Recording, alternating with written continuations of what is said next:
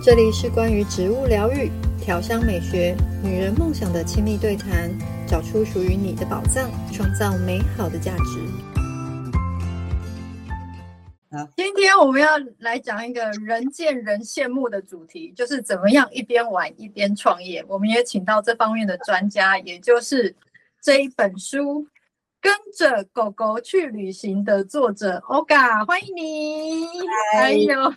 还有 Olga 的这个这本书里面的主角，这一只，这一只，这一只主角来了哇！有后来又养了这一只，然后后来又多一个，所以可能下一本书会有两只狗这样子。哇塞，带两只狗去旅行，就是比一只狗挑战很多，我们很期待。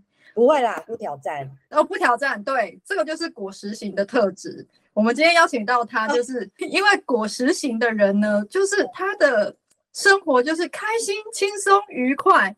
什么事情都好，没没什么，没什么问题，简简单单，轻轻松松。要请那个 Olga 来分享说，怎么样可以这样子轻松愉快，然后还一边玩一边创业一边赚钱啊？你一开始是在比较嗯大型的电商工作，可是后来竟然可以帮自己转型成一个呃旅游或玩乐，而且是带着狗狗去旅行的作家。中间这个是什么转换的？说是我的最后一份正式上班的工作是在。阿里巴巴就是嗯电商，嗯，但是在之前一直是相关产业。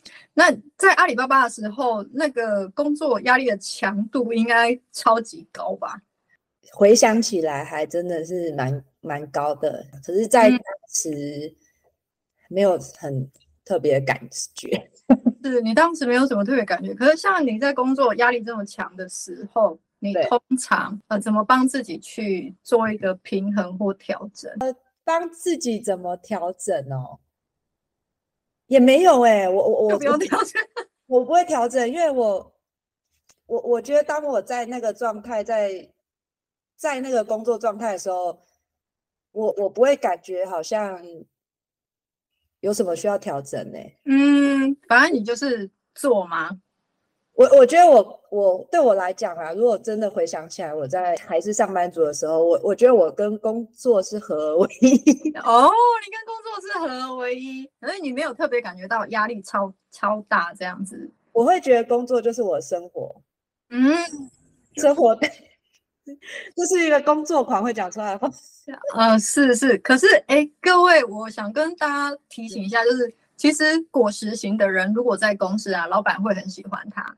因为果实型的人是很有，他很有归属感，就是他在一个地方工作，或在一个地方，在那个团体里面，他会觉得说，哦，我就是这个团体里面的人，这样，而且他会把他自己本分的事情做好。然后他的兴趣不是当主管，或者是有什么野心，兴趣是，哎，这个工作内容我做起来开不开心，喜不喜欢这样。哎，这个采访很有趣，我还顺便可以好像听到心理解析。没错。对，没错。果实型的人，他并没有想要说哦，我要做什么大事，或者是我想要变成这个地方开创一个新的地方。可是他比较在意的是，我每天去，然后呃，跟大家讲话好不好笑啊？这个工作做起来有不有趣？我一直都会挑我感兴趣的事情，我不感兴趣的工作，嗯、甚至是进到这个公司会有各种专案，我会挑工作。嗯、呃，你挑的基础是什么？我的基础是什么？我觉得这件事情，呃，我有兴趣，嗯，你才会认真去做。在这个过程中，你后来还是决定离开了。你回想起来，不觉得决定离开的那个那个瞬间或那个状态是什么事情让你决定离开？呃，其实你会决定离开这个工作，一定不是只是发生一件事情，是就一定是经过。你一定会经过，哦，好烦哦，好想离职哦，然后，哎，再忍一下好了。他一定是经过这个反反复复。很多人会在跟你那个时候同样的状况，就是自己是在工作，可是又蛮想创业的，或是蛮想离开的。对，你对这这个这段时间的人，你有没有什么建议或看法？可能没有办法给建议，但是我个人的看法，以现在的我。的观点来看的话，我觉得就算你想要创业，那也是发生在未来。就算你想要换工作，那你也还没换嘛？那何不现在就看你现在边享受当下，边你也可以去做未来的事情啊。虽然我现在对这个工作不是很满意，那你何不在这个工作里面先去创造你满意的内容，边做边走？我都是这样，边做边走。我们其实，在课堂上讲果实型的人格特质，大家可能都会觉得说，哦，果实型的人就是呃开开心心，很爱开玩笑，大家原则上都喜欢他。他不，他在朋友里面，他不会去变成某一个圈圈的。原则上，每一种类型的人跟他在一起都会很开心。很像墙头草的感觉。我没有说墙头草，我要说的是开心果。果实型的人，他他想法比较。呃，单纯跟跟路径是短的，所以他会说，有人说啊，那当下能做什么就做什么啊。嗯、我觉得这是一个现代人很需要的特质。可是你从那个工作环境转换成变成是一个作者，中间是怎么样的机会突然跳出来呢？我想很多人都很希望知道说，那怎么样可以有这种契机或机会呢？啊，那大家如果听完这个故事，就会觉得这是一个很朴实无华的故事。我们我们想听，大家都想听，就是一个上班族离职之后，然后回到台湾，然后现在很多人都会到左岸去工作嘛，嗯、然后很多人可能就也会想要回家，然后对，然后离职之后回到台湾，呃，但是其实还没蛮没有目标的，嗯，然后可是因为你也存了一点钱，所以你也不会很立即的。需要去找一个，马上找一个工作赚钱，是是，对。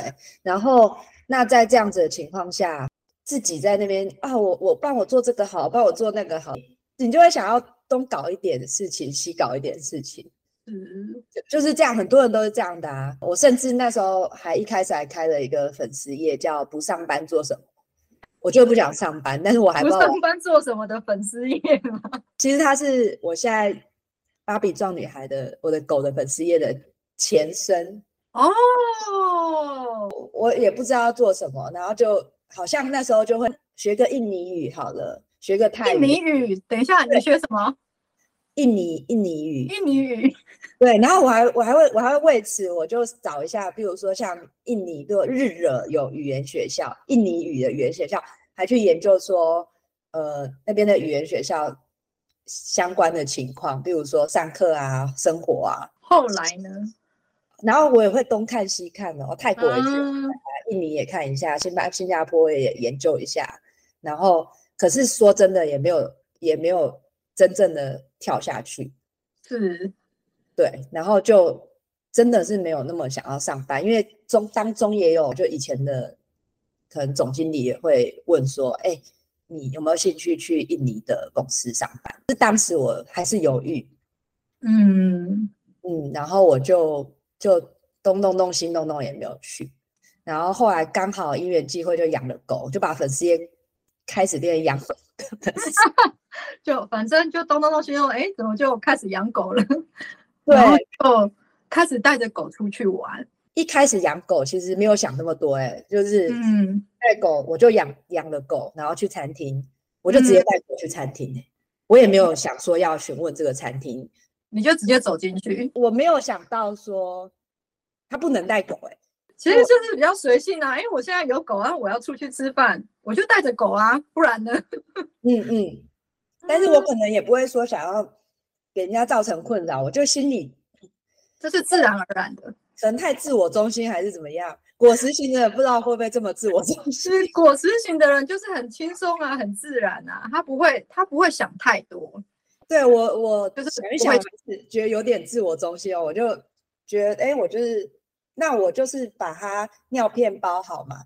是，然后那我的狗也不会乱叫，嗯，好像也不会造成别人困扰，那就去。其实也没想那么多。那老板让你进去吗？当然是没有啊。那你那时候怎么办？不能带狗吗？哦、oh，OK。然后后后来才会开始去之前想要去吃这，我本来也蛮喜欢，大家都喜欢吃吃喝喝。台湾人是啊是啊，大家都喜欢吃吃喝喝是。对，然后哎，找到一个想去的餐厅之前，会先打个电话，后来习惯性就做这件事情。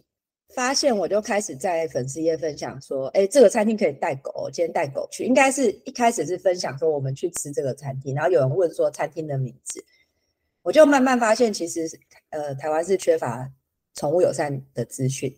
嗯，其实你就是从你生活中开始看，呃，嗯，这就是我的生活啊，我就这样，那我就来分享这样。然后后来我不知道在什么时间点，我就突然心里就觉得说，这个东西应该要出一本旅游书啊，就是像目录这样子吧。各位，我必须说，他的那个点是连，比方说什么蓝雨，然后小琉球、金门、马祖、澎湖。全台湾的旅游景点全部都有踩到哎、欸，每一个地方都有去哎、欸，而且我看你每次去的时候还会什么突然遇到上海的友人，然后还有哪一个朋友突然来会合，你是怎么样安排行程的？我没有安排行程，你没有安排行程，我心里就觉得应该要有这本书，嗯，然后呃，心里就有放着这件事情。我发现这几年的我。转变成这个样子，以前的我可能就冲了，立刻就做，我可能就去找出版社谈，或者是就什么我就做。可是，呃，经历了在大陆工作的五年，我觉得我人生有蛮大的一个转变，是我不一定会立刻去做，我会加上，我会加上，我会加上感觉。以前我不不会加上感觉，以前我会觉得这件事可以做，我就开始写计划，我就会开始。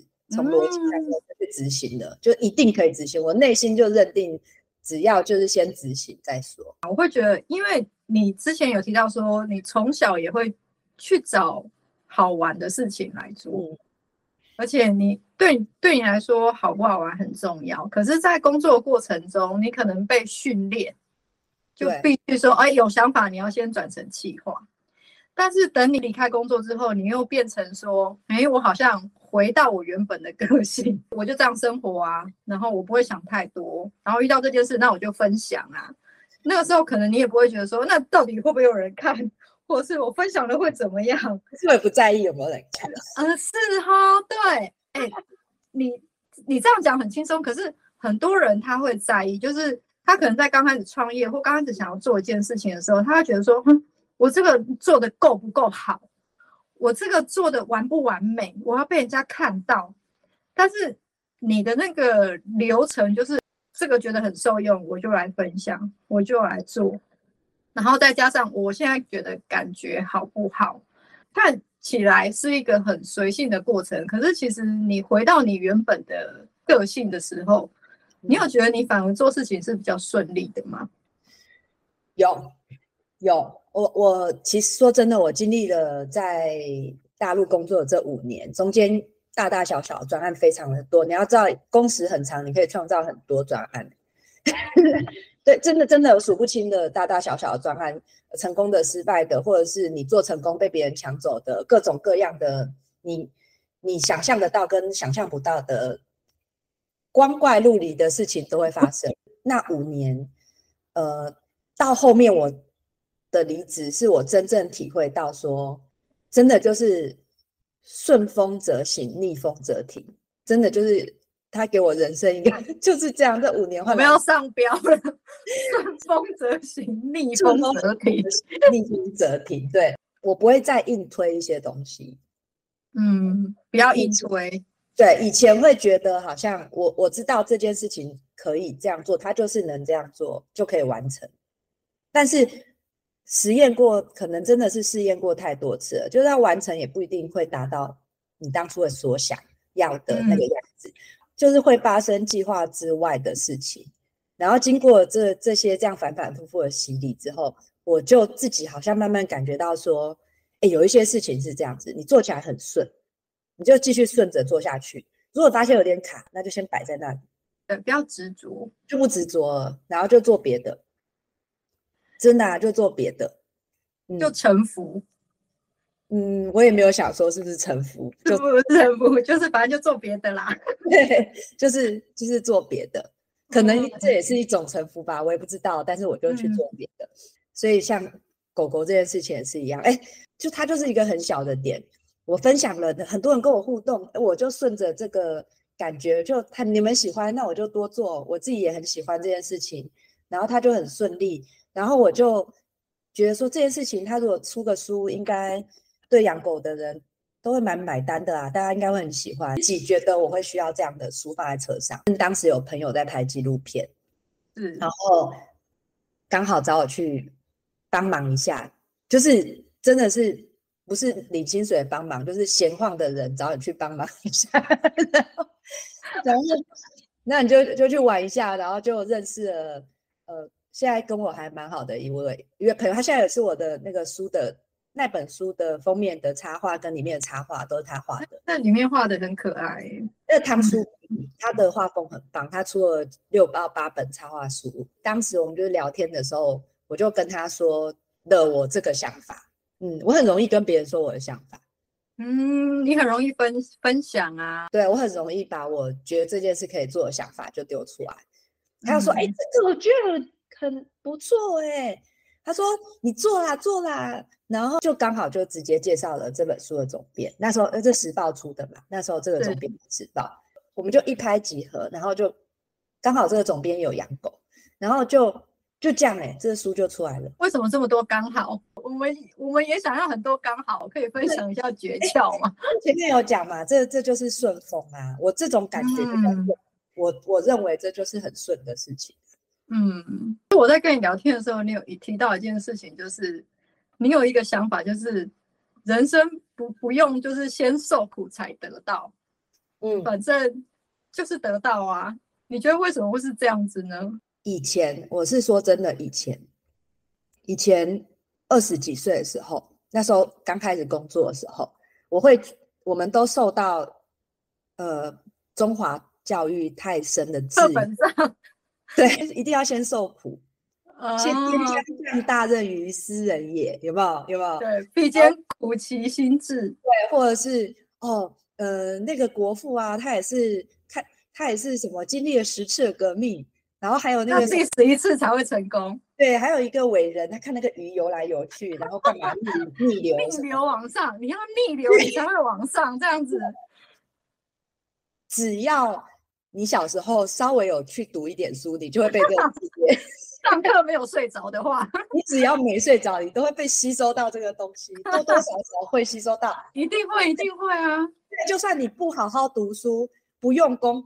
你身边有吸收到这个人，他也会把这个观念告诉你。没错，这个已经渗入到我们内心的最深处血液里面了。没错，这件事情不能责怪我们大家。没错，没错，失败为成功之母。对，他就是在我们的呃成长的社会和协议里面，他就是这样流着。可是我是真的真的在。几年前的时候，个人的醒悟，个人逆流而上，跟十次革命、二十次革命的经验，哎，直到有一天我就发现，不用啊，我我们为什么要选择受苦？不需要受苦，我们现在就可以选择不要受苦。我在每一个当下，我都不受苦，我就是去选择不受苦的事情，只要受苦，我就离开。我为什么不能离开？我们为什么要待在这个地方受苦？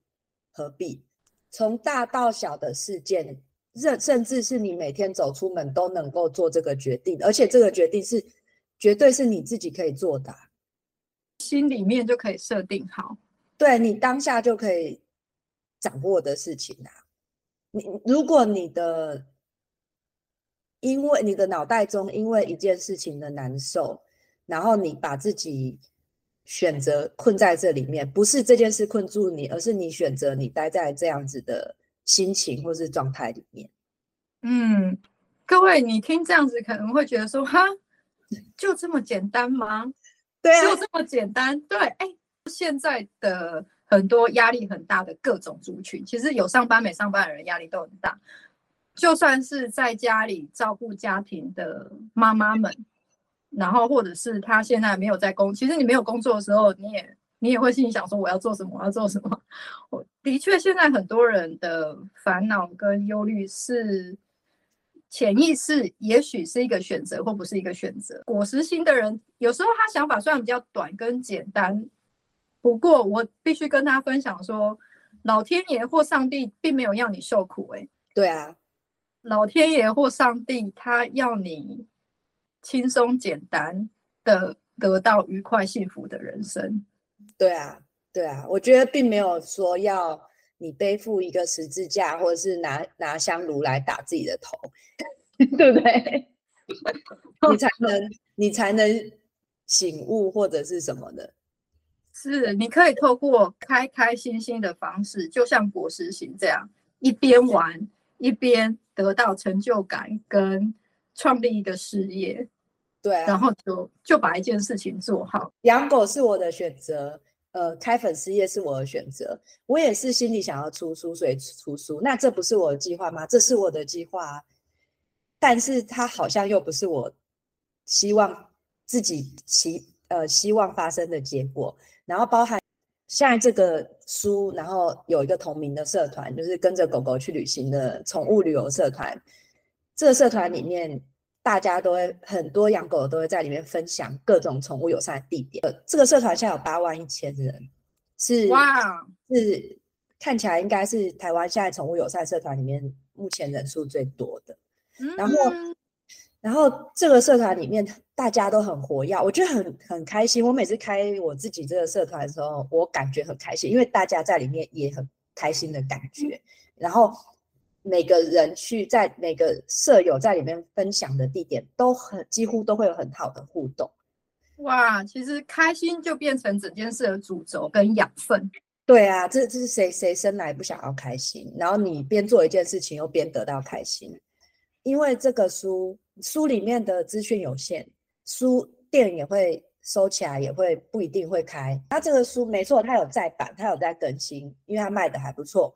它有在更新过，可是它更新的速度绝对比不上这个时代，尤其是经过疫情的。没错，经过疫情之后，这个书单有在再版，可是绝对这个速度跟不上这个时代的更新。嗯、那大家很主动的愿意养狗的，在里面贡献自己去的很棒的地方。